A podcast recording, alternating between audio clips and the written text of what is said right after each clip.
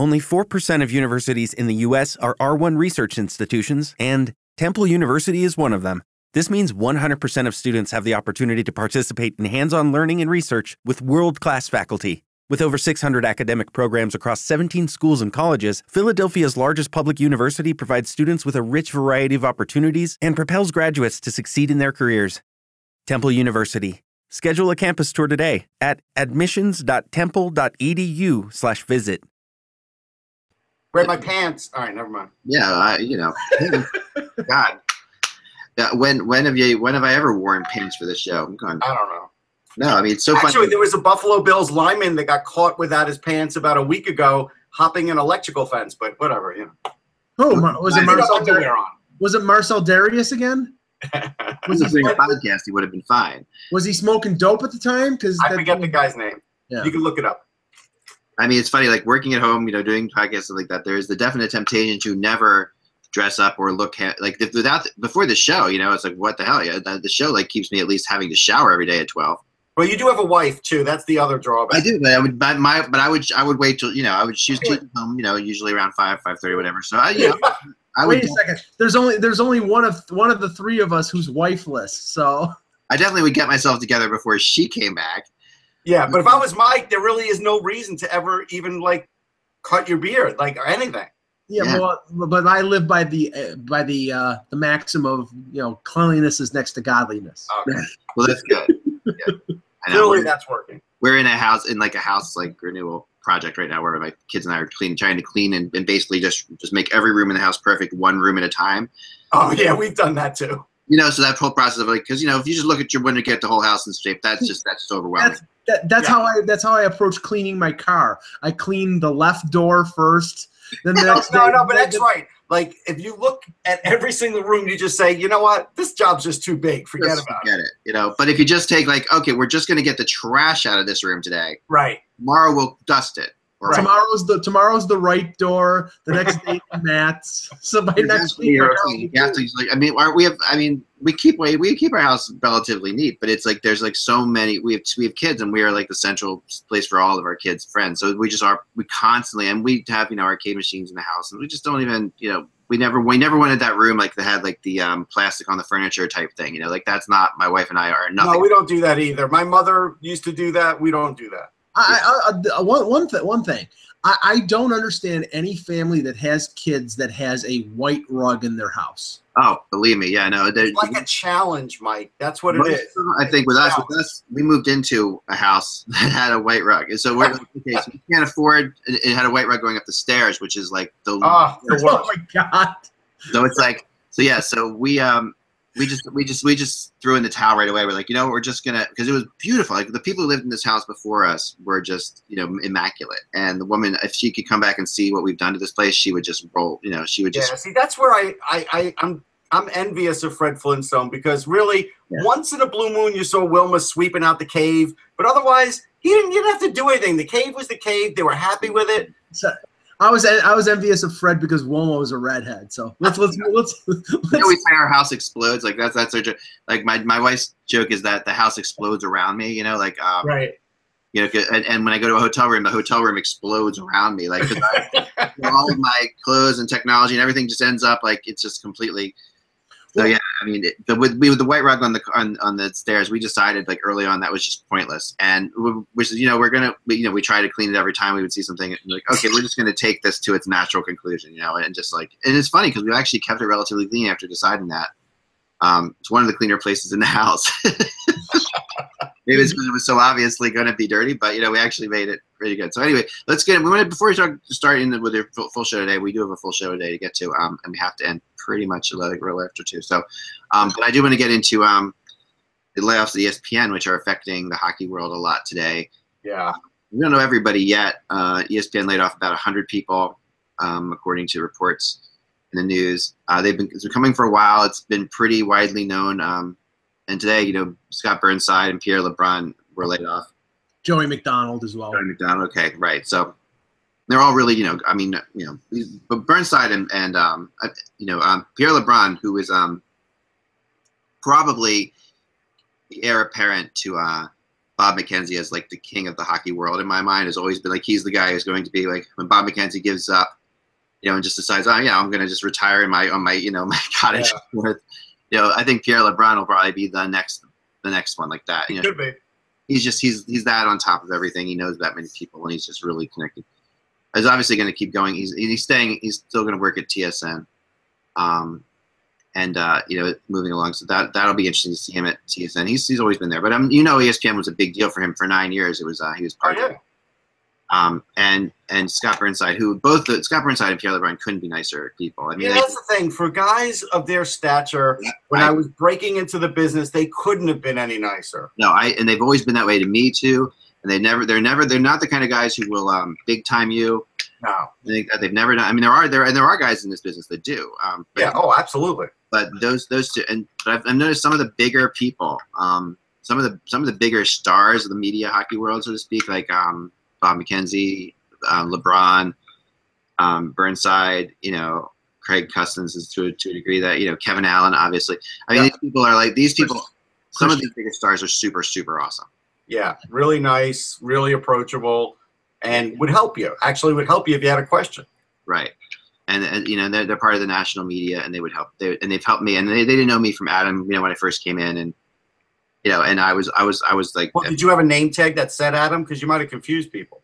I, oh, I definitely confused people with my name Yeah, I mean, I, I, I, I've, I've only met um, Scott Burnside once or twice. I think at the draft last uh, last uh, June in Buffalo. Uh, Pierre, I've had some, you know, reg- sort of regular uh, inter- encounters with uh, up in Toronto because he's based out of Toronto. And yeah, he is one of the nicest guys. I mean, he, you know. Not only if you're a fellow reporter, if you're a fan and you're at like one of these events that I Oh, yeah. he you know he'll he'll he'll talk to you not for like a minute or two he'll talk to you for five ten minutes he'll oh yeah I'll you know so you know great. That's a great point. I've seen, I've seen these guys in those situations too, and you know, I've seen I've seen reporters big time, and it's always it always cracks me up when like you know a media guy like like a newspaper reporter from like say the New York Post or something like that would just walk by you and just say you know. And, and walk by fans and just be like ah you know that that in the big time it's, it's just hilarious that you know that that we in this that we in this job think that we're celebrities in any way shape or form is, is hilarious like to me like Yeah. that No. we are completely doing the greatest thing in the world we are writing hockey Yeah. um, that this is this is what we get to do. It's phenomenal. We're so lucky to do it. but the but the thing but the thing is with with this story is is the changing of the landscape of sports media in the sense that uh, you know ESPN was this mega giant and you know was buying up the NFL coverage, buying up Major League Baseball, buying up the NBA, and you don't and I don't I, you know we haven't heard the extent of the layoffs.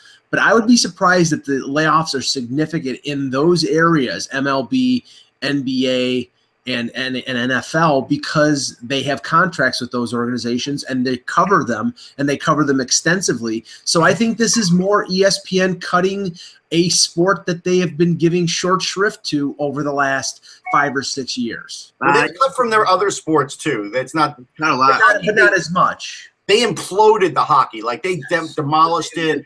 They mm-hmm. took a sledgehammer to it.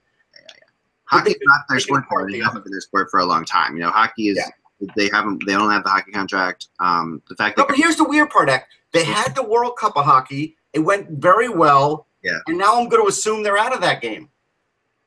um, maybe not. You know, I mean, because like these guys, it's funny because you can get rid of a guy now Yeah. and bring him. I mean, we've seen people like people I know. from place to place to place. I mean, it's like and, and back again. You, can you can always go back again. This is this is a it's a money thing. It's it's all a money thing. It comes down. It is a money thing. But it's all but but, but and, But- and hockey especially like and i can speak from personal experience you know like internet advertising rates since like you know since trump took office it's it's uh, it's down by a lot because and Yeah. that's because of trump it's just because people are internet obsessed with donald trump on the and they want to read about that all the time. Um i think he did wrong it's just that that's that's the that's the obsession of the world. Um and you know and there's also a movement to like these companies like espn and like some of the bigger newspapers they have to change their paradigm. There there there's no reality.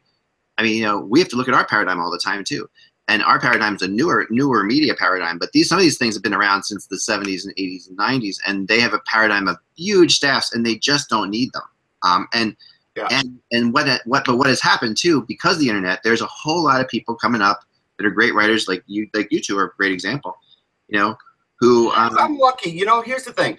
I and I I forget. Like yesterday, LinkedIn reminded me, "Hey, it's your 17th anniversary for Sportsology," and I'm like, "Oh, awesome. yeah, I guess it. You know, but that's just lucky. Like right place, right time. No, no, you've worked your tail off. It's not I did work hard, but if I tried to do that now and work hard, I'm not sure I'd get the same place. I don't think so. you have to do it a different way. You know, I mean, Yeah, I'd have to do it a different way. in the, same way, and and Mike's the same way. I mean, we all we all have had to.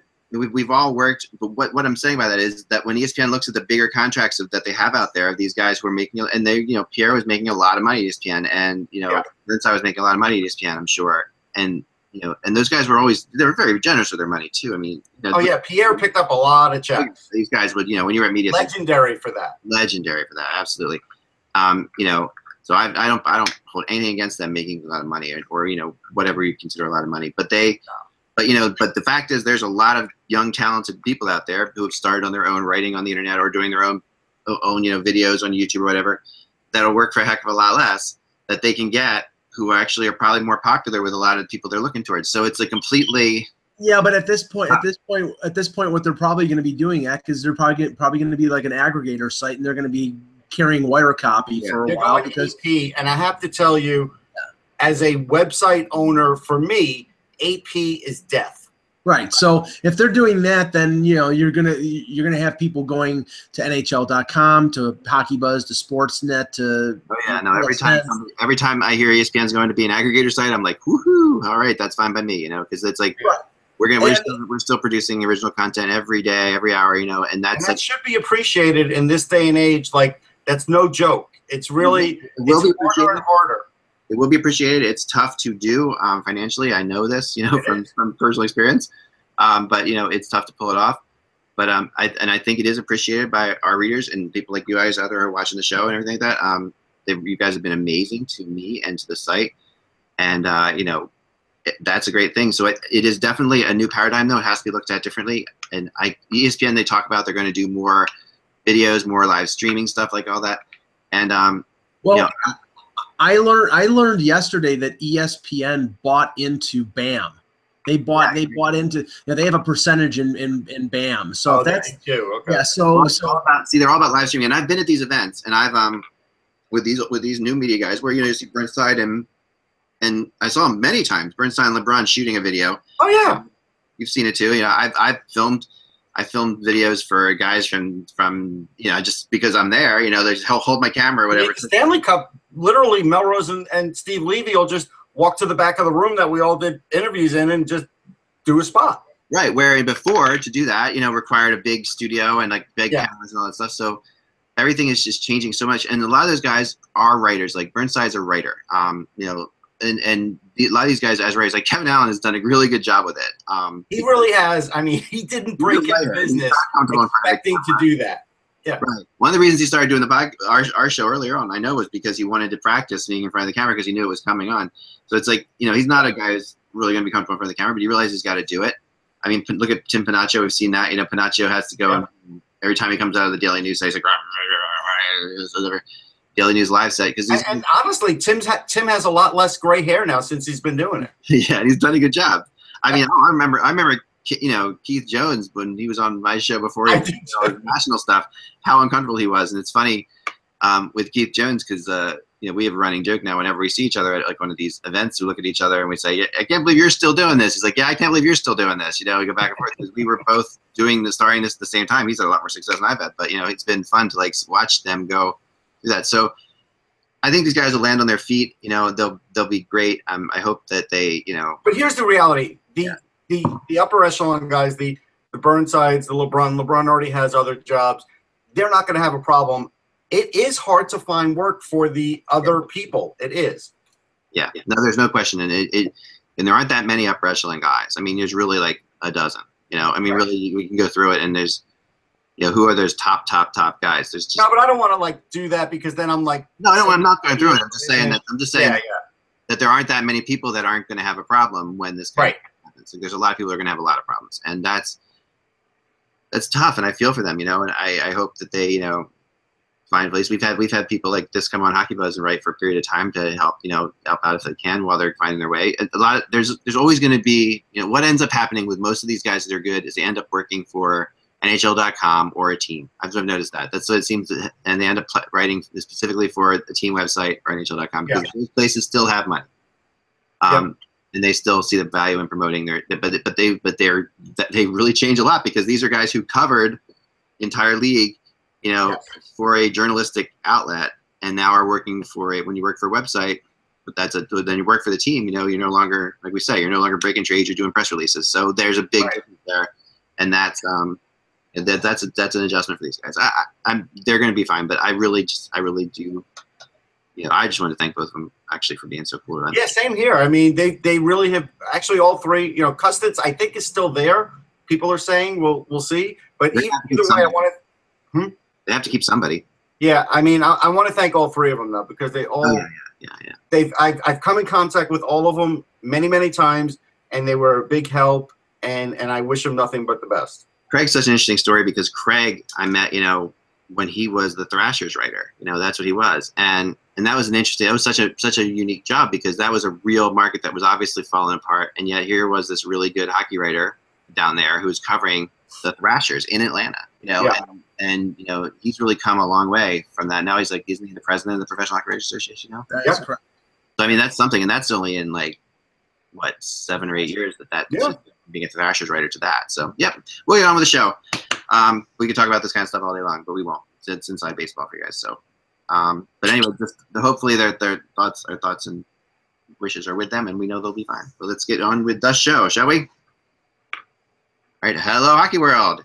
It's Wednesday, April 26, 2017. I'm Michael Agello. I'm Russ Cohen from Sportsology. And I am Eklund, and you're watching the Hockey Buzzcast on HockeyBuzz.com. This is the podcast that comes to you every Monday through Friday at this time to fill you in on the comings and goings in the hockey world and to try to uh, get you up to date on everything that's happening. And we have a lot of stuff happening because the games are back tonight. We have a couple games back. tonight. Finally, Finally, it felt like a long time. Like I said, I, I don't. and with baseball games getting rained out, it got a little tough there. I know it's, it's hard. I mean, I just, I really, I don't know. There's something about playoff hockey that's extremely addictive. I wrote about the NFL draft. I mean, I did. that's so funny. Yeah, it's called the police blotter, right, Russ? Yeah, pretty much. Yeah. So uh, we do have some interesting news today, though, that we go before that, and that is that Bruce Cassidy has been named coach of the Bruins moving forward. And we talked about that a little bit, as that was a little bit strange that he hadn't been to this point. Um, we talked about this with Kevin the other day. Um, I, I guess so. I guess to me, I see this more as, as a vote of confidence for the people above him. Um, that because I know they wanted to keep him there. I felt like they, I felt like this was the, the general manager and you know um, Sweeney and, and Neely and these guys. They wanted to keep him there, but um, the fact he hadn't been re, re you know officially re up made me wonder if they were in trouble. But I think that I think that every Right. That's what I was thinking too by the delay. yeah yeah. But I think they're safe now. Well, I mean, I, and then I and look, Russ and I discussed this this morning. I mean, they they just were eliminated on Sunday, so you know they had locker clean out. You know, it, it, it to me it does it didn't strike me as being unusual that it would, they would give it a couple days before they made an announcement like that. Either that or they should have made the announcement once they made the playoffs in between the end of the regular season and the start of the playoffs that the interim tag had been taken off. But Or, Yeah. or here's the thing though: if you were there for locker cleanout and you just found out today now that Bruce Cassidy's coach, you may have left town after hot locker cleanout Yeah, you're right. as a writer. You're right. You're right. No, that's it's.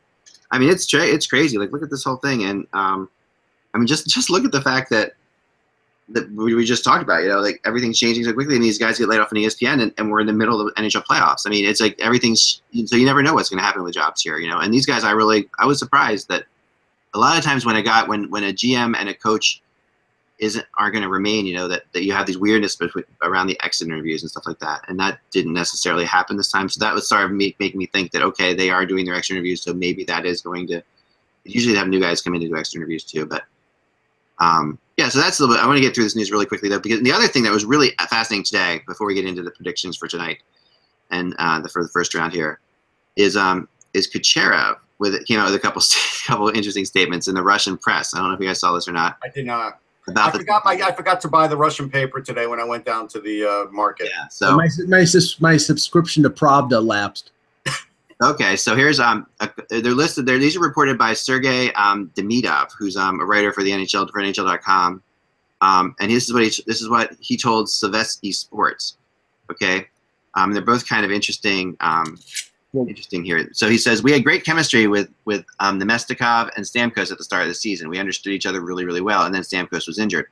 I was very upset. I think those nine games were my best in the NHL, and then the coaches started shuffling lines. Partners were changing like like in a kaleidoscope. It's always interesting. These are translated, so it's I don't know. Yeah, yeah, yeah. It was very hard to to to um, it was very hard to use it because guys didn't want, didn't play at Stamkos level. It's hard to explain how I played with them. He had a lack we had a lack of understanding of each other. There were some problems. I was suffering torments all the season because I couldn't find perfect chemistry with other partners. Like after the Stamkos injury, we played with Jonathan Drouin once, and it was good, but coach didn't put us together again for some reason. And then he comes, and this continues on with this with another with a little bit more, and this is where it gets really interesting. And some guys even overstay overstayed in, in team. Is, um, they've got their money and they stopped working. They, knew, mm. they know there's new comp- no competition for their positions, and the organization is not going to take someone else. They played not really well this year. You can see it in their stats and the way they and the way of play. When we played together, and I made a pass. They weren't. They even were not expecting this. That's why this season was hard for me, despite the good stats. So this Kucherov sure. So he's call, he was calling out teammates who were making money. But yeah, well, here's the one thing. Even even uh, aside from that, if you remember on previous shows, I talked about Anisimov suffering from so many line mate changes, and yeah. and players do suffer from this. Most of them are not dishonest about it, yeah. but you can see it a lot of times. And if you do have chemistry with a guy, and you finally feel like, hey, I finally have that guy, and then the next game you're not playing with them, it does mess with your head. Yeah, no, it does, and it, especially Russian players. Yeah, um, you know, who really grow up. You know, like this is a guy who's always been on the top line. You know, and there's like we talked about before um, in Russia, and there's a great book. You know, um, King of King of King on Hockey. Dave King's book about hockey in Russia. It's just always we wrote with Eric, um, Eric Duhatschek. Amazing book about this, and you learn so much about the Russian hockey system. And one of them is this that they have almost like a baseball esque type um, type you know thing of like you know who's the ace on the team who's yep. the second pitcher, who's the third pitcher, and you know if you're on the first line, you're a first line player. That you're the ace of that team. So um, when you expect that, you know that first line, and this is this is why there's been so much talk for so many years about Malkin dealing with the fact that he is not the ace on the team. You know he's the second center um, behind Crosby. Whether or not he'd be able to handle it, he's obviously learned to handle it and with, with, with fine. But it you know, there's always wonders and why he would play better when Crosby wasn't there. It's it's a very much a Russian attitude, I think, that we're just coming through here too. Um, yeah, but but if you I mean if you look at Tampa, their success. I mean they there was about a 45 game uh, gap from their early success before when Stamkos got hurt and when they started playing well after the March 1st trade deadline. You you know you had the Brayden Points um, you know, coming up and playing a bigger role, which he had to after guys like Tyler Johnson got hurt. They traded Filppula, they traded Boyle, they traded Ben Bishop, and you know, Filppula had another year in his contract and wasn't playing particularly well in Tampa. So I would bet even money that one of the guys that Kucherov is talking about in terms of guys who weren't stepping up was a guy like Filppula, yeah. and, and Bishop probably knew he was going to be gone in free agency. So the you know, I mean. I, I mean, he didn't have a terrible year with Tampa, and in fact, I think until they made the trade, he was he played as as well or better than Vasilevskiy. Played ridiculously hard with the Flyers. Like I, you yeah. know, it's just it's it's a weird thing. I, I I'll say this. I think now Jon Cooper is going to have to look over his shoulder again because if Kucherov isn't happy, his contract is not that long, and that's going to be yeah, it's going to pose a problem for that team, and so if your ownership, you are now concerned about this. Well, I mean, you and we can. We're we're gonna probably do like team by team uh, sort of reviews or uh, look looks forward as we come up to July first. And Tampa is one of the most interesting teams because you've got all these players, Palat uh, and Tyler Johnson and Drouin, all on all RF phase. I know that uh, that Palat and Johnson, I believe, are one year away from UFA, so it's either a long term deal or maybe trading them. And yep. Drouin, I mean, already it's coming up that the money that he's going to expect to make is probably not what Tampa Bay is going to want to pay. So if they want to get that defenseman, like five or six other teams in the league, you know, that big top pairing defenseman that I think they they sort of need to take a little bit of pressure off of Hedman they're probably going to have to trade a guy like Drouin, and that's you know that's going to be you know that could be a situation like Boston with Tyler Seguin. You trade that young guy who's who you projected as being part of your franchise, and then once you do it, even though it might be a good deal, you realize you've traded a guy that was going to be the center of your franchise, and you know Yeah. they, they may regret it after, but I think they're probably still going to do it. Yeah, no, I think so too. And I, I mean, I mean, speaking of Seguin, by the way, he had successful surgery on his shoulder, um, and he's expected to make a full recovery in four months. It's not. A, it's a. That's, he's going to be out for a while, but you know, four Training months. camp. Training Four camp. months is the best you could possibly do with a shoulder surgery. By the way, that is a rough surgery. It is one of the hardest to get over. Just just as a human being, because you got to sleep. Like It's just painful. it's awful. so painful. I agree with you. Um, all right, so let's move on to the playoffs here. So we've got we've got we're in the second round of the playoffs now. We know that you know you know when I look at this, the way I look at it right now is um, where am I going to go in the East and where am I going to go in the West for the Stanley Cup Finals, right? Because it's kind of exciting. So I'm going to look at Anaheim, Anaheim, Edmonton, St. Louis, Nashville, one of those four cities.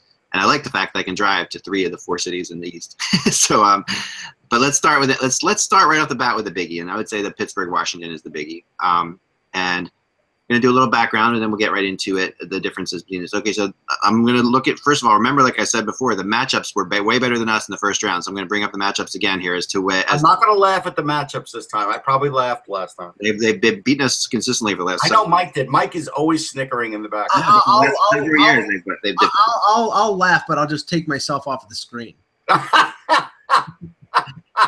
Right. So straight up on the matchups, uh, the Penguins have won. Very nice, Mike. The Penguins have won six of the last ten games in this um, in this in this series, and have been have, have, you know won the three of the last five this year. So they are they actually have the matchup favor. There would be the matchup favor, and then to use the goaltending and power play statistics, this is where Washington can't really be beat because Washington's number one in goaltending this year, number three on the power play, number seven on the penalty kill.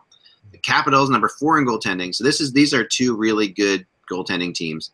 Um, but the Penguins, 17th on the power play and 20th on the penalty kill this year. I Um, don't even know if that matters. doesn't mean anything because the playoffs team. It doesn't. This this is the one series where I would say it, it did matter in the in the Chicago series. I didn't think it would. Yes. It, I don't think. I think the Penguins are still the Stanley Cup champions, and you know, and like I said, both teams are demanding to be the underdog in this series. So we'll we'll we'll have to make one of them happy here and make them the underdog. Um, so let's start, Mike, with you. Go ahead. What are your thoughts on this one? Well, first of all, I think the underdog is Washington because Pittsburgh is the Stanley Cup champion and they were dominant in the first round against Columbus. Now, you have to factor in Columbus was a very young team and didn't get the goaltending I think they expected out of Bobrovsky. So, you know, there were mitigating factors there. Um, you know, obviously watching Washington against Toronto, they struggled struggled for a while, but when it came down to it, they flipped the switch in game five and in game six when they needed to and took over control of the game. They got pretty solid goaltending from Holtby throughout.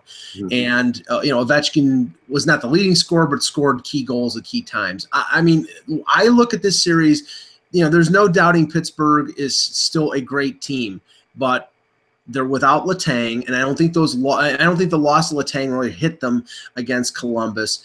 And we don't know what the status of Murray is. I mean, if Fleury and you know Fleury's won a Stanley Cup, so we're not talking about chopped liver here. Yeah. But you know, I think there is a drop off from Murray to Fleury. So if Wait, so Fleury what is, are we talking about? Chopped liver or chopped liver with onions? Is that really? there you go. Okay. Um, Fleury was unbelievable in the first round, though. Like, like, don't Yeah, forget. I, I, I'm not. I'm not disputing that. I, I'm really not. But I'm just saying. I think there is a drop off from Murray to Fleury, and if it is Fleury, I think Washington has a slightly better chance than if Murray was in the lineup. I, I you know, I'm. It's a it's a pick'em series. I'm going to go seven games, but I think the Capitals. I, I think the Capitals are going to win. Okay. All right, Russ. All right. So I, again, I feel badly that Mike didn't take Bryan Rust in his pool, but that's okay. I think he'll score another three goals. I'm sure of that. He is a clutch goal scorer. They are so hard to find. It's just uh-huh, the how way about it to remember that next year, Russ? Yes, it's just the way it is. I mean, anybody who Crosby plays with will definitely get points, whether it's Jake Guentzel, Kanashiri, or both. It's incredible the amount of point production that Sidney Crosby creates on a team. There's nobody like it in the NHL. Nobody, not even McDavid yet, has been able to make other players on his line that much better that all of a sudden they become one of the better lines in the postseason. So there's that. I don't think they missed Letang from a perspective of not being able to win without him. Of course, if they had him, they'd be more formidable. But I, I don't think they've missed a beat without him. And the same thing with the goaltending. As a matter of fact, you can make an argument that because of what happened to Fleury, the team is probably very really wants to win for Fleury because this is probably his last go round with the Penguins. So that makes it, you know, a, a sort of a galvanizing point.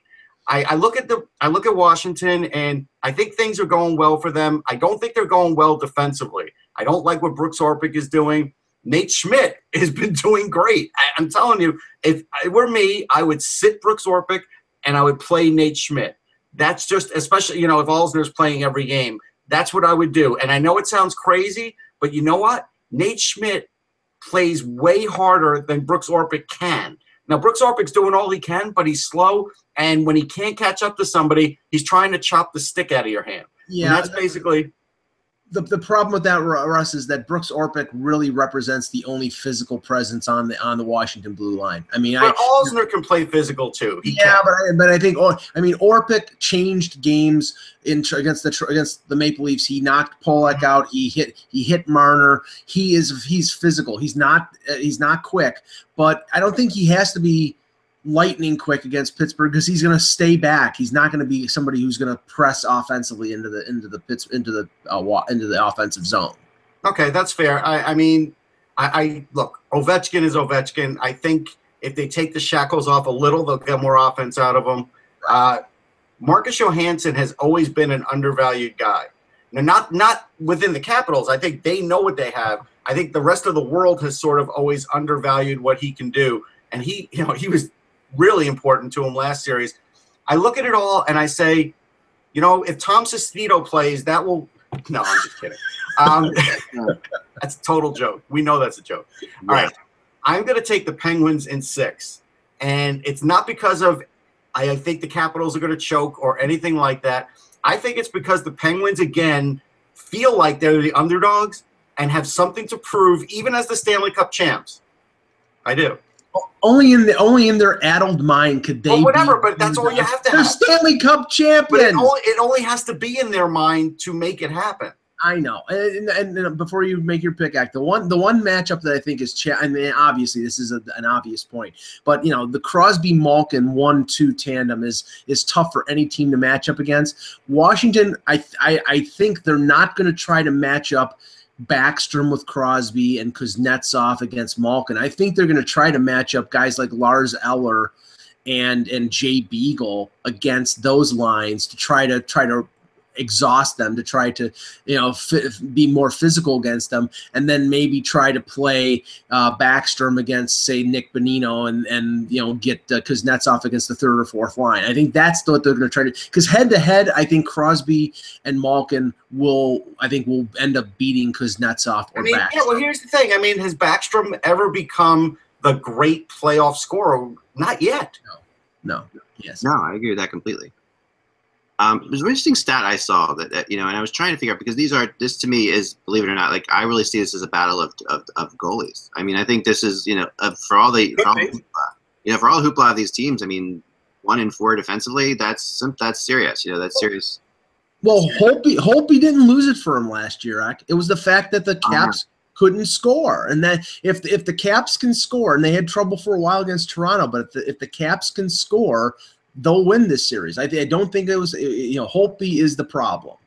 Right, right. Now I so I so I did some deep deep diving into stats, which I never do. Right, deep diving into like Corsi type stats. All right, ready?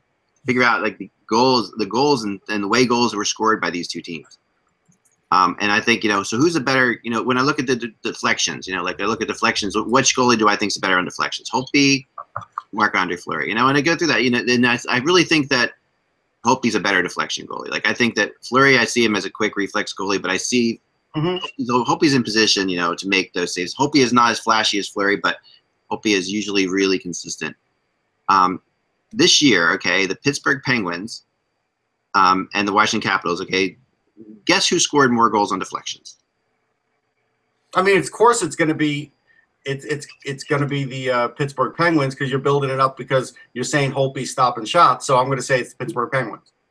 Mike, I don't care. Okay, you playing along. I really appreciate doing all this. um, all right.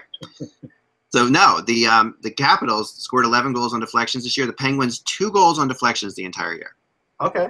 which is surprising. You know, that's um, you know, tip-ins the teams were basically the same, 77 goals. But then when I look at the then backhands, this is not surprising, right? Like this is where the Penguins 146, the Capitals 93. But then the wraparound, which is another big. This this is where you can beat Fleury, like on wraparounds. I've always felt like Uh-huh. Fleury's not the greatest in wraparounds because he overcommits. Like It's he's true. he tends to try to do too much in goal. Um, who do you think's a better wraparound team? Pittsburgh. No, I, I, I could see Washington being the better wraparound team. Yeah, now Pittsburgh 17 wraparound goals. The, the Capitals only seven. Wow. So that sort of plays into, you know, into Washington's hands on both of those things. Now, you know, that's that's is if Fleury's in goal, right? And that we don't know which way it's gonna gonna go. You know, we don't know who's gonna play the goal, who's gonna be the goalie. It's I mean, I'm guessing they're gonna stay with Fleury until until he doesn't play well because right now Oh, yeah, I think that's what they're going to do too. Now, do you have a, a stat for breakout goals? Because clearly Fleury is way better with the stick and passing the puck than, than Braden Holtby is. Yeah, yeah, no, I don't. Um, I don't have that. see, that's that's where I think it evens out a little because Yeah. Fleury gets the break going almost better than any goalie out there. Yeah, no, I mean, I think that that's um, you're right. I, he is definitely one of the best. You know, but Holtby's not bad handling. I'm puck. not saying he's bad. I'm just saying Fleury is way Fleury's better, definitely. But if you put Matt Murray in there, then suddenly Holtby's better. Yes, then Holtby's better. Yes. So that could that could play into it too. Uh, you know, all these stats are fun and everything like that, but I still think I still think that right now the Penguins are inside, are still inside everyone's head because they haven't lost, and they, and the way they took the Columbus Blue Jackets down, who were one of the best teams in the NHL this year, for, for better or worse, you know, they were.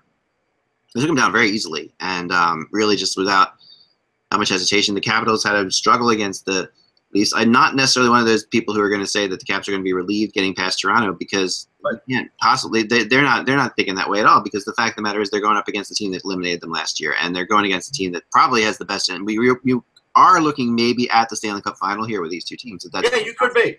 Yeah, these are the two best teams in the NHL, right? And that are left, especially, right? So you can sit there and say, okay, you know, are, you know, who's better than either of these teams in the West? Who would you pick against if if, if either of these teams were playing a team in the Western Conference? Who would you pick? You know, I'm Any- still going with Pittsburgh for the whole. yeah, I mean, I would take Pittsburgh or Washington over any over any of the four teams left in the West. So Most likely, that's what I'm. What I would do too. yeah, yeah, yeah, yeah. So I'm gonna say we're looking at you know, I'm I'm gonna say you're looking at the Penguins in six. That's, that's where I'm gonna go with it. But um, so let's move on to. We talked a lot yesterday about Ottawa and the Rangers, so we'll just sort of get into predictions on this one. Um, Wait, did you say who the matchup said was going to win? I don't think you did. I did, I did, I did. I'm not on this one yet. No, I will. I'll get into that. Well, you guys Okay. think about? You can give your predictions, and I'll have that then for you guys for sure. Okay. So um, who do let's let's yeah let's let's play off this for a second. All right. So who do we think? Why don't you start, Mike, with your predictions for the um Rangers and Well, I started the last one. Russ, you make the you make Yeah. the So I, I I look at it, and again, I look at Bobby Ryan, Rick Nash, two of the hotter guys right now for goal scoring in the playoffs. They play a little bit different role because Nash plays a complete game. Ryan doesn't really, but but Ryan's still a big, fast guy that's hard to hold back. In that way, they're similar. Uh, goaltending, you know, we have to give Henrik Lundqvist the edge because it's Henrik Lundqvist. But Craig Anderson's really impressed me, and I think he has that little extra going for him that we talked about yesterday. Uh, I like the Ottawa blue line. I do. I like guys like Ceci. I, I like Methot. I, I I love Karlsson. I always have. I I think they're a little banged up, but they're still better than most. I think the Rangers blue line is good, not great, but it's better than it has been during the regular season. It's Yeah. actually rebounded to some degree, and because they seem to have at least figured out the guys by shuffling the deck chairs. You know, I, I the Yeah. Rangers offense could be a lot better. We talked about it, Kreider, Stepan. Those guys need to show up. There's no doubt about it. JT Miller, you know, stop missing the net, put the puck on net. On the other side, you know, Ottawa's got Stone and they have Hoffman. Boucher knows how to use those guys. This is going seven. I really believe it's going seven. And I think this is where the home ice isn't going to matter. And I think the Rangers will win in seven. Seven. All right, I like that. I, that makes sense. I, it's this is a it, you're giving a little more credit than the Rangers than I will. I'll go second if you want to, Mike, so you don't do it. Um, So um, that let's go let's go on the on the matchups. First of all, the matchups on um, these teams have split their last ten games, and that's usually my my marker for the last ten games. So when the, when they split the last ten games, I go to the, the last five games and see who's won. And Ottawa's won three of the five. So Ottawa's actually the leader in the matchups on this in this one. Um, but when you go to goaltending and power play and penalty kill, um, the Rangers Ottawa Ottawa does Ottawa was tenth in the year tenth in the year goaltending. The Rangers were 13th, so Ottawa does have a slight advantage there. But the power play and the penalty kill, the Rangers neither of these teams were awesome on either, on anything. Um, but but the Senators were 23rd on the power play and 22nd on the penalty kill in the NHL. Those are really bad numbers. Um, and for you know to make the playoffs to be in the second round, I don't know. You'd have to do a lot of crazy research to figure out if a team is the last team that made the second round being in the mid 20s on both of those stats in the regular season. That's like a really that's not a number you normally see. The Rangers were 11th in power play and 19th on penalty kill. So the Rangers do win the goaltending part of this, the goaltending power special team. So it's a split decision between the two teams but the matchup goes to the Senators. I I think the power play is going to be a major issue because against Lundqvist, especially when you're a team like when you're a team with not a ton of scorers on it, like the Senators are, you have to make your power plays matter. Mm-hmm. Um, you know, in this series, and I think that I, that's why I think the I think the Rangers are going to take this one. I'm going to go with it in six um, for the Rangers. I think that they, I think they have it in six and possibly five. I want to go five, but I'm just I was surprised this all year, so I'm going to stay say six. Mike. Yeah, I mean, I I think the Rangers are set up uh, better against Ottawa than they are they were against Montreal. Um, I think Anderson's had a great year, an inspiring year. Probably going to be the Masterton Trophy winner, and you know, give I give him a ton of respect for you know fighting through and and doing what he and doing what he did. Uh, and Mike Condon did a great job uh, for them during the regular season. But I, you know, looking at the team, you've got to remember this is a team I thought was going to finish dead last in the NHL. So I mean, I, I, did. I'm completely surprised that they were able to, uh, you know, to put together the season that they did under Guy Boucher. And the thing is, Boucher for you know, he pretty much did what he did in Tampa. They play a lot of one three one. They they like to get up in games. When they get up in games, and they try to shut things down. Um, they're they're not they're still not particularly great defensively, even though they have a, those top two pairs they relied on their goaltending to win a lot of games. And you know, and you know that is a formula in the playoffs that is successful. But you know, Karlsson's dinged up. Methot is as well. Phaneuf, even though he's had a good playoff so far, is slow. But they've limited that that uh, that problem with lack of uh, with lower ice time. Um, I think the Rangers have the better goaltending. I think they have almost as good defense, and I think they're way better up front. And I think that the quickness of certain Ranger forwards like Jesper Fast, like Lindberg, they will get on Karlsson. They will be able to maybe stay with him and check him and frustrate him enough that uh, you know he won't be able to uh, run wild like he did against the slower Bruins. And and I think you know Kreider, Miller, those big guys who didn't score against Montreal will get off the schneid and do that for, against against Ottawa. So I think the Rangers in six. Yep. All right. So moving on to the Western Conference. Um, let's start with Anaheim and Edmonton. Um, this is a you know just basing basing on the matchups on this one. It's interesting. You have this, this, this is a tough one because if you go the last ten, Anaheim has won six of the last ten, so they get they get the call in matchups. But and Edmonton was very different last year than they are this year. So if you go to this year, Edmonton won three of five. Um, so it's really this is a tough one. There, you know, really last year, you know, Anaheim won four of five essentially. So that's how you're looking at it. So really, um, although Anaheim gets the victory based on matchups, because I always do the last ten, this one is this one is suspect in a similar way to the Leafs were suspect in the last round, where you, it's hard to go on anything the Leafs did the year before this one, um, where usually you can get a little bit out of that. And then also when you look at the, then looking straight up at the goaltender matchup versus versus and the special teams matchup, this is where it separates a pretty. Actually, these team teams aren't that far apart. Um, goaltending, Anaheim was third, Edmonton was eighth. Power play, power play is a big difference. Um, Anaheim 17th, Edmonton 5th, but the penalty kill, Anaheim 4th, Edmonton 17th. So what's interesting here is you have a 17th ranked power play going against a 17th ranked penalty kill when Anaheim has the power play and you have a fifth ranked power play going against a fourth ranked penalty kill when Edmonton has the power play. So, you know, is this all a wash? And then, you know, and then at the end of the day, you have Anaheim with a better goaltending. Um, you know that so it gives Anaheim the win. So Anaheim gets the win in both the matchups and the goaltending stats. So, um, but uh, I guess um, why, yeah, you take this one, Russ, since I don't see Mike right now. Okay. I'm I'm looking. Yeah, since Mike's not there, He's not default to me. I was looking to see what Leon Dreisaitl has done in the playoffs so far because that's to me it seems like he hasn't done a lot. He was Uh, hurt. He got, he apparently got a little bit better as time went on, but um, yeah. he um, he had a better towards the end of the round. But in the beginning, the beginning of the class, he was not good at all. Right. Okay. So, all right, I'll give him the benefit of the doubt that that he's kicking it in gear. I Yeah. saw Klefbom kicking it in gear. McDavid probably could have a better series than he did last series. Uh, Talbot, I felt like was a little weary towards the end. I'm a little worried about that for for Edmonton's sake. I think Edmonton's defense has played a lot better than most thought they would. I think they still suffer from unbalanced scoring. I don't know if Eberle has done much, or even Nugent Hopkins. I, I don't see their names. uh, You know, I haven't heard their names announced for a lot of goals. That's for sure. So I look at Anaheim, and I think they're going to go for the grind it out, slow it down against Edmonton's style. Patrick Maroon, uh, aside, like that kind of player. I think they have other players like that too. Edmonton. That's the way. That's the way Edmonton could be very successful is with a guy like that. They used to have that guy. Um, I think Getzlaf will try and assume that role, and he has been hot. Kesler's been hot. I really do like what John Gibson has done, and I think he's had a fine series. I do, and and I think he'll be good this series. I think, I think the Anaheim blue line is still superior to the Edmonton blue line.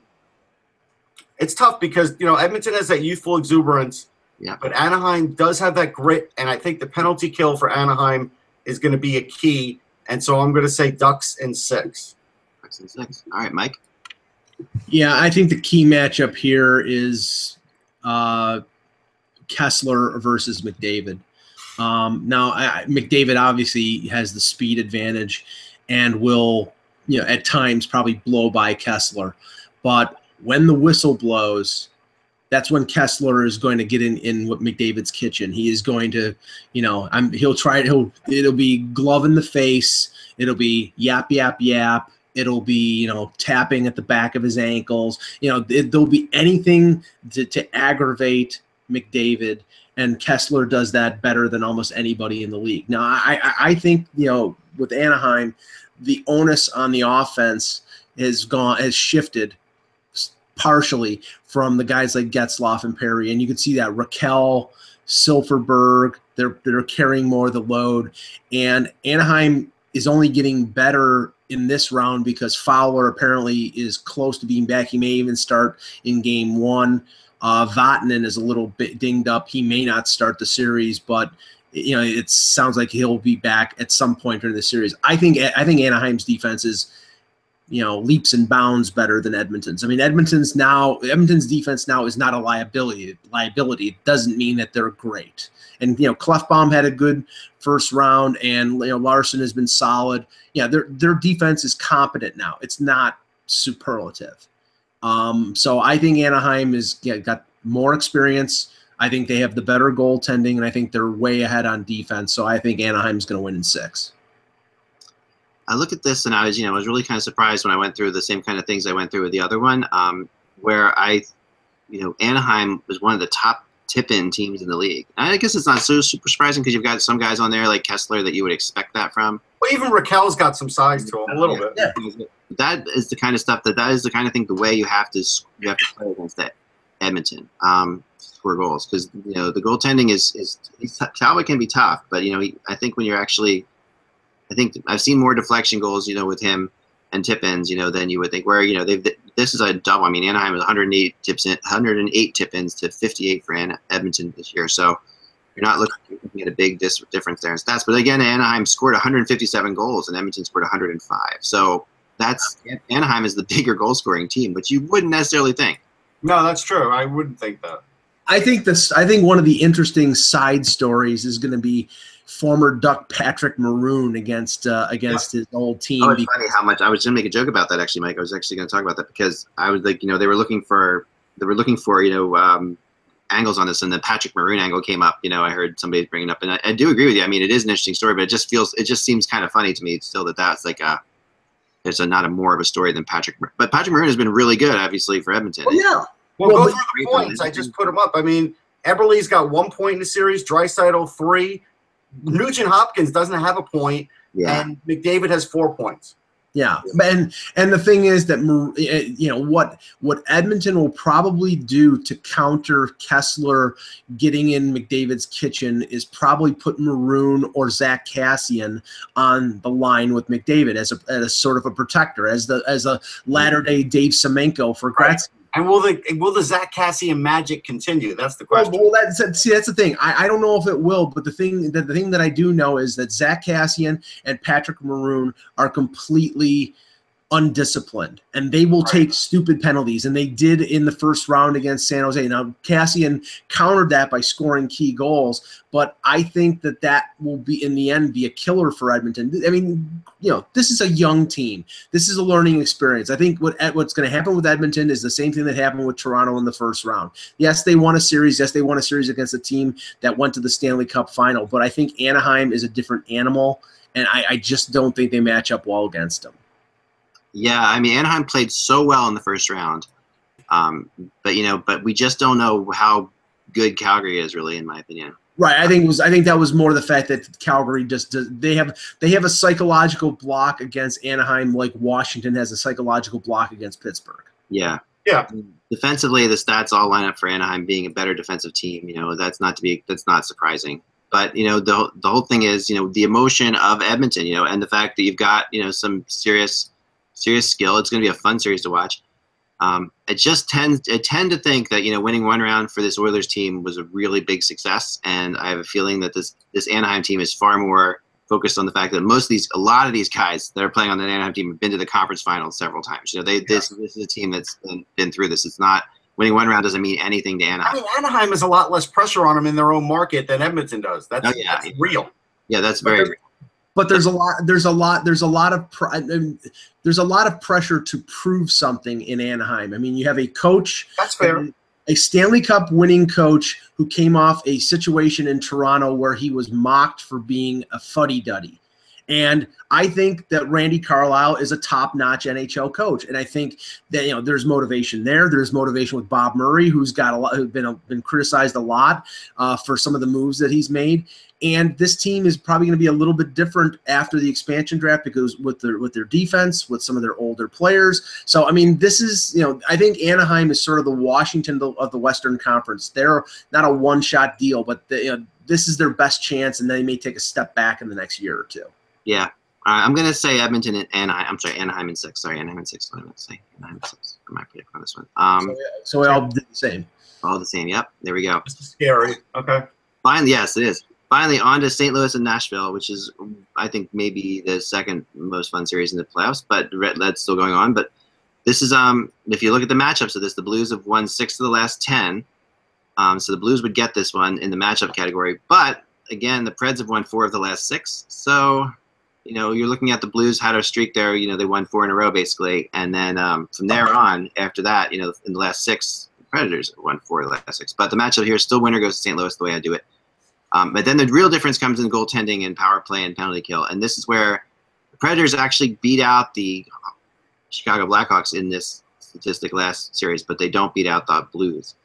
Um, goaltending wise, and this is what's crazy because both these goaltenders are playing out of their minds right now. So we look at the regular season, goaltending, St. Louis was 12th and Nashville was 15th, but both these goalies have been had incredible first round. So you kind of write that out the window. But the power play and the penalty kill, this is where Nashville got a lot. Nashville really had a good series with Chicago on the special teams, and Chicago special teams were bad throughout the regular season. But the power play for St. Louis is eighth, the penalty kill is third. Um, power play for Nashville 16th, penalty kills 15th. Uh, so the Blues end up winning this, winning this basically. Um, so they win both the matchups and this category. I'll start with this series um, and tell you what I think. Um, this is a really hard one. I, you know, for me, I've always been the one who picks Nashville in different situations. Um, and you know, I didn't pick them in the first round. I felt like I was kicking myself because maybe I shouldn't pick them. Maybe they'll win if I don't pick them. Maybe they'll maybe they'd rather me not pick them. so, uh, but um, I actually think Nashville's going to win this series. Sorry, Predators fans. Um, but I think I think this is a I think Nashville is, is on a roll right now. They have they have everything going for them. I was as impressed as I was with what St. Louis did against Minnesota. It it was very it felt a lot less consistent than what the Predators were doing against the Blackhawks, just within game to game. Um, at the end of the day, the results are almost the same. I mean, they went in five, they went in four, but there were moments where, you know, I I felt like the Blues were not completely together. There are certain players in the Blues that have to have big, you know, have to play really well um, for them, and they did it. They did enough in the first round, but not. They need to do more against the more against Predators like Tarasenko and these guys have to be a little bit better, I think. Um, but that, you know, and Sobotka has obviously been really great um, as well. He, you know, is he injured or not? It looked he did look different after the after he took that knee injury, that knee hit earlier in the series today. So, got, so at the end of the day, I'm going to go with the Predators in seven. Um, Mike, do you want to go? Well, I, I, mean, I think the, the key to the series obviously is the goaltending, and all you know, in most playoff series it is. And I'm still, even though Jake Allen had a phenomenal series against Minnesota, I'm still not sold. And I was I was sort of skeptical regarding Pekka Rinne with his save percentage during the regular season, uh, but Nashville played remarkably well defensively, and he didn't make any mistakes against Chicago. So I give Nashville a slight edge in the goaltending. And I almost get the impression about that series with the Blues and the Wild that it was more the Wild letting down than it was the Blues beating them. And that maybe that's not fair because the Blues, you know, they were up three nothing. Um, but you know, the first game in that series was all Jake Allen. He was just phenomenal, and uh, you know they they barely won that game. So, um, I mean, St. Louis has got depth offensively. Uh, you know, Paul Stastny has come back from injury. The addition of Sobotka has helped a lot.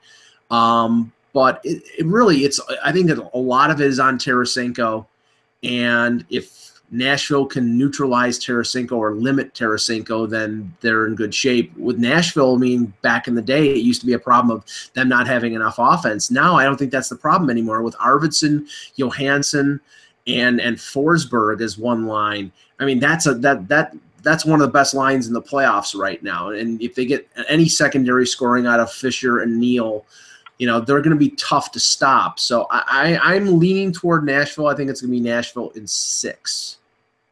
Nashville six. All right. Um, rest. Yeah. I'll tell you what. The goalie matchup is interesting because right now Martin Brodeur has had a great mm-hmm. effect on Jake Allen. Yeah. A massive effect on him. Yeah.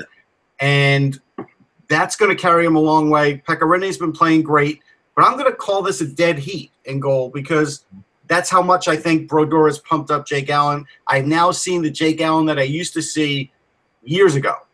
Haven't seen it for a while. So he made me he's reminded me what he could do. And so that's important. Tarasenko's only got three points in the playoffs. This guy really needs to step up. Like it's not even a question. Uh, Jaden Schwartz is a point a game. He's been massive. He he's been terrific. Pietrangelo has been good. Uh, Alex Steen is a point a game. They're getting scoring from a lot of the other guys, but not their big guys. Now, Stastny did come back and did get a goal in his first game back. They need him. He missed four playoff games. They need him to, to get hot. I think that'd be a big factor. With Nashville, you got Forsberg. I still think Fiala will do something. I like what the defense can produce offensively with Ryan Ellis and Josi and company. It's a tough one. Like this is, yeah. I really look at it and I am going to go Nashville in five because I think they they got so much confidence from beating the Blackhawks that if these other guys fail from the Blues, then I think Nashville is going to win a lot of close games based on their defense. Well, that's interesting. I mean, that's interesting. The interesting thing when I was checking out the games that they played against each other recently, um, this year for the, the Blues went one for 14 on the power play against the Predators um, during wow. the. So that's and the and the Predators went four for 22 against the Blues. That's a big difference in, in the amount of penalties that Nashville took. Um, or you know, Nashville took eight less penalties than the Blues took in the regular season when they played each other. Um, and I'll be honest, I was trying to look up the goaltending coach's name from the Devils in '94 because he had a big influence on Brodeur. Yeah. I just found out the name. Do you remember who it was? That You'll know when I when you hear it, you'll know oh, it. Yeah, I, I know, and I know, I know this too because oh man, I did a story. Give me, give me a hint. Give me a hint. He's French Canadian, or at least sounds like he's French Canadian. I mean, it's not Allaire, that guy. It's not him. No, it's not Benoit Allaire. Oh my gosh. Was he an NHL goalie?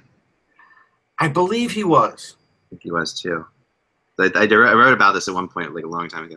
I'm not sure. Go ahead. Jacques Caron. Yeah, he was for sure. Yeah, that's what I thought he was. Blues. So that's what Brodeur has turned into. Like he he's become the the guy guiding Jake Allen. I don't think the Blues would even be in this if it weren't for Brodeur. I'll be honest. Yeah, no, I think I think Oh, that come on, come on. Carter Hutton would have carried them for. Come on. no, there is no, there is. But we joke about that, but there's a Carter Hutton factor in this series. Okay, Carter Hutton is you know obviously the backup for the Blues, and he is he knows that Nashville team inside and out. You know, so there's no question that you're going to have he knows Rinne's weak spots. all on this, all scout this love and war, right? You know, there, there's no question that you know you'll you're allowed to you're allowed, and they actually admitted it. They actually they asked um they asked Yeo I think it was about you know are you gonna are you gonna go to Carter Hutton and ask him absolutely you know he's definitely he knows the tendencies of that team and he's been in that locker room. We're gonna go to him for a lot of stuff. So the interesting thing about the one guy I didn't give credit to, Eck, and I have to give credit. Yep. I, I was gapping out on it. Um, Ryan Johansen has six points in four games. For Yeah. all the people who used to bash Ryan Johansen all the time, this is the Ryan Johansen that I know exists. Yeah, and this is the Ryan Hansen that he knows exists too. But the fact of the matter is, he doesn't always. It, I mean, people who bash Ryan Johansen are right to do so because he does not show up. Like he Well, he's showing up now. now, and when if he keeps showing up, then the Predators are suddenly a much better team. You know, like if Absolutely. you give if you give the Predators a legitimate number one center playing like a legitimate number one center, it's a different world than if you have a legitimate number one center playing like a number three center, which is what you get a lot of times with Ryan Johansen. So. Um, this year, the hand, um, Hitchcock was fired after the new year, right? I was trying to figure this out. Uh, yes, I believe so. I think in January, right? Because the first four times these teams met were before Jan- were in 2016 this year. Um, they met twice in November and twice in December. Um, and then the one time they met, they met again um, like about a, in early April, so the second of April, the second of April, um, it's just a few weeks ago. And in that game, the St. Louis Blues won four to one. Um, but before that, the Predators had won four to nothing and six to three. So the weird thing about this, this these have not been low-scoring games um, against these teams. No. We're looking at And two of the actually- right now. So We have to give credit to Viktor Arvidsson, who is a point per game. Yeah. And he was drafted 112th overall in the 2014 draft. And I'm sure people said that was a weak draft, right? I'm sure. of it. yeah, yeah, yeah. No, I mean, and these teams, you're right. And and in the regular season, they took a ton of shots against each other too. Like they're averaging 30 shots a game per team. So this is a everything everything that you wouldn't think from the first two rounds of the was in the regular season this year. Um, so you would think you're going to have a relatively low scoring battle with these two goalies and the way their teams are playing right now. But they actually went for it against each other. And one thing I think about Laviolette that is true is that he does one of Laviolette's best strengths is he puts a team together that can play against all different sorts of teams. I think he's really good at that. Like I think he, you know, he has a team that can play against a, a defensive team. He can play. He's a team. That, his teams tend to be able to adjust to whatever the other team does, um, really well, and they did that against Chicago. One of Laviolette's downfalls is sometimes he, like, if I was, if I'm Laviolette, I would keep doing what I was doing against Chicago. My question is, does he?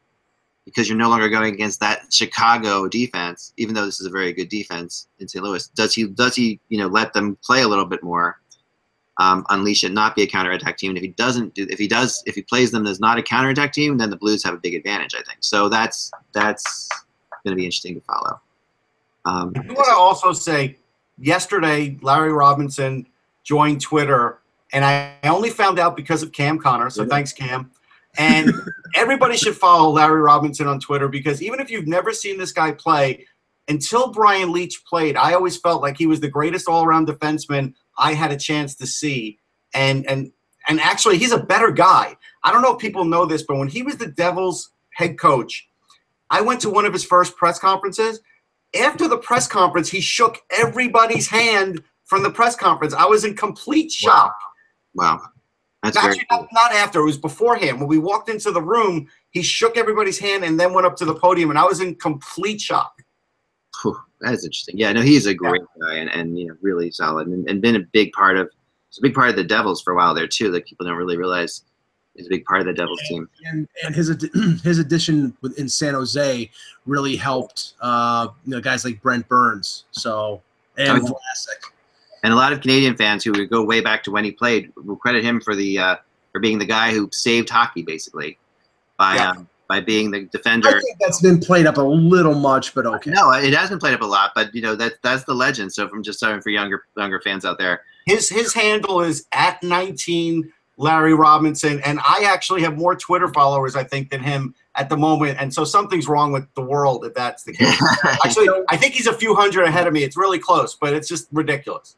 We'll have to check- we'll have to prove who's that up at 19. Larry Robinson. All right, Yeah. let's do the NHL lottery simulator All right, let's do it. here today.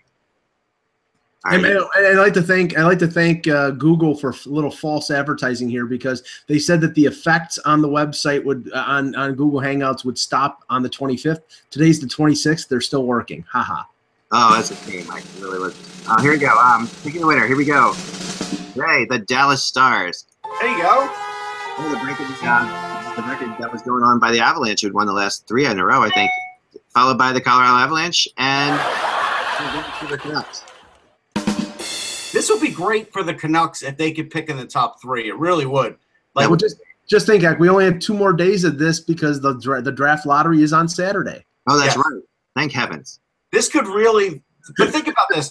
This could really transform the Canucks if if they got like Hischier or Liljegren. Like they could go either way. They can go offense or defense. You know, even if they got Casey Mittelstadt, a guy like that's tremendous. Cody Glass. They get one of these guys that could really transform them, and it transform them in the next couple of years, That's good. That's really two fun. three years. I just got a text from somebody that we had, that, and this is really funny. This is an old, an old, an old friend of ours, um, who who was really disappointed in our in our predictions, saying here that you guys don't do the mascot versus mascot predictions anymore. So we're gonna do that real fast before we go. Okay, something we used to do very consistently. Mike loves it. that's this. true. We did. I remember that. I know. So you know, we got to start with the penguins and the capitals. Now, the penguin, a penguin is of course an animal, um, a flightless waterfowl, who that, that lives in lives in the southern part of the southern part of the world. Yesterday was National Penguin Day, for what it's worth. Um, so there's there's something there. Okay, start series.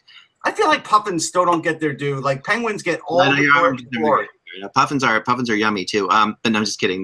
No, only if you're Finnish, Eck. I know puffins are a del- delicacy in Finland, and I they tried to serve us one when I was in Norway too. Um, but I wouldn't eat it. I'm, I'm- I'll eat almost anything, but I wouldn't eat that. So okay, so and and the capital, of course, is is the is the central center of government um, for something. So I'm going to go with the fact that you know I'm going to say capitals in this in this instance are you know just um, people who work in the American government. So we'll say people who work in the American government because it's Washington D.C. versus versus a penguin. Um, and I mean, can I start this one? Clearly, the penguin is smarter. Clearly, going with the penguin is smarter and more trustworthy. I, I think I, yeah, I'll trust the penguin any day of the week. Penguins are more more loyal.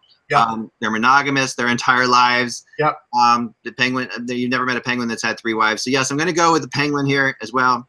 Uh, I, I agree with you on that 100. percent Well, well, well let's, let's- just say this: a penguin has a digestive system, and why? And and the capital has politicians, which means they're both full of crap.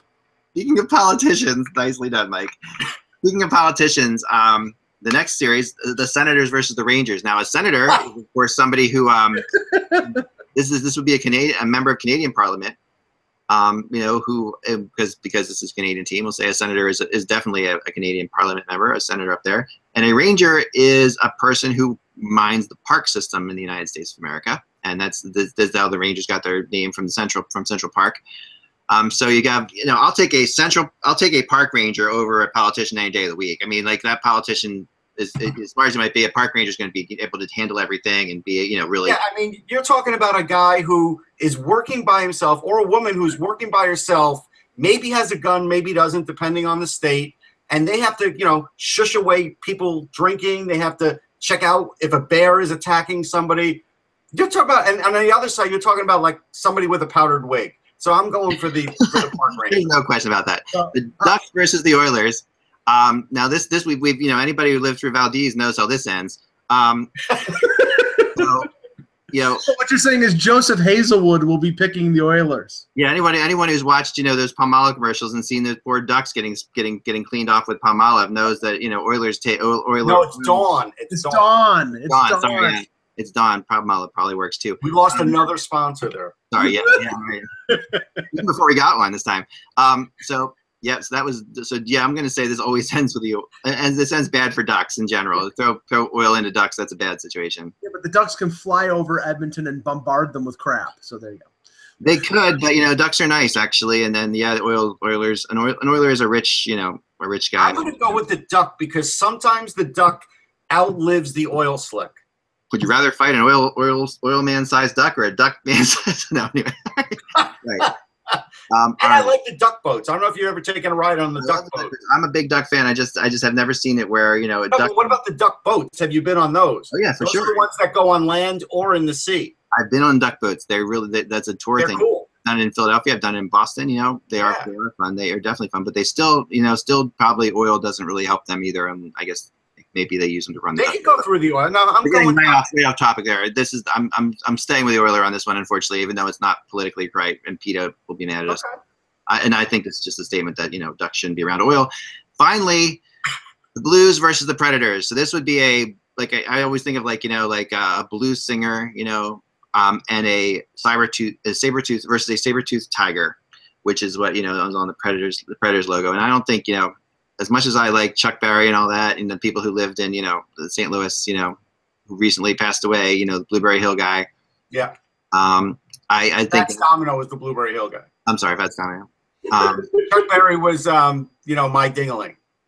Right, but who? Yeah, but the guy. Oh man, the place called Blueberry Hill is in, in St. Louis is is is not Dom, Fat Dom, Fat Dominic Blueberry Hill. No, I'm just saying, but he sung the song. He's sung the song. song. They all did. Yeah, but you're right. Okay, so I'm good. I, I'll, I'll I'll take Fats Domino and a saber tooth tiger, throw them into a room together. Um, as as as you know, wily as Fats Domino had to be in his life to make it where he did do, did I think it's saber tooth tigers going to take that one. So there. Here's the thing: this the Tigers are, are a solitary creature, and, and and the guy and the Blues are miserable too. So in a sense, they are both miserable during their existence. I'll Yes, but but but this is the problem. The saber-toothed tiger is extinct.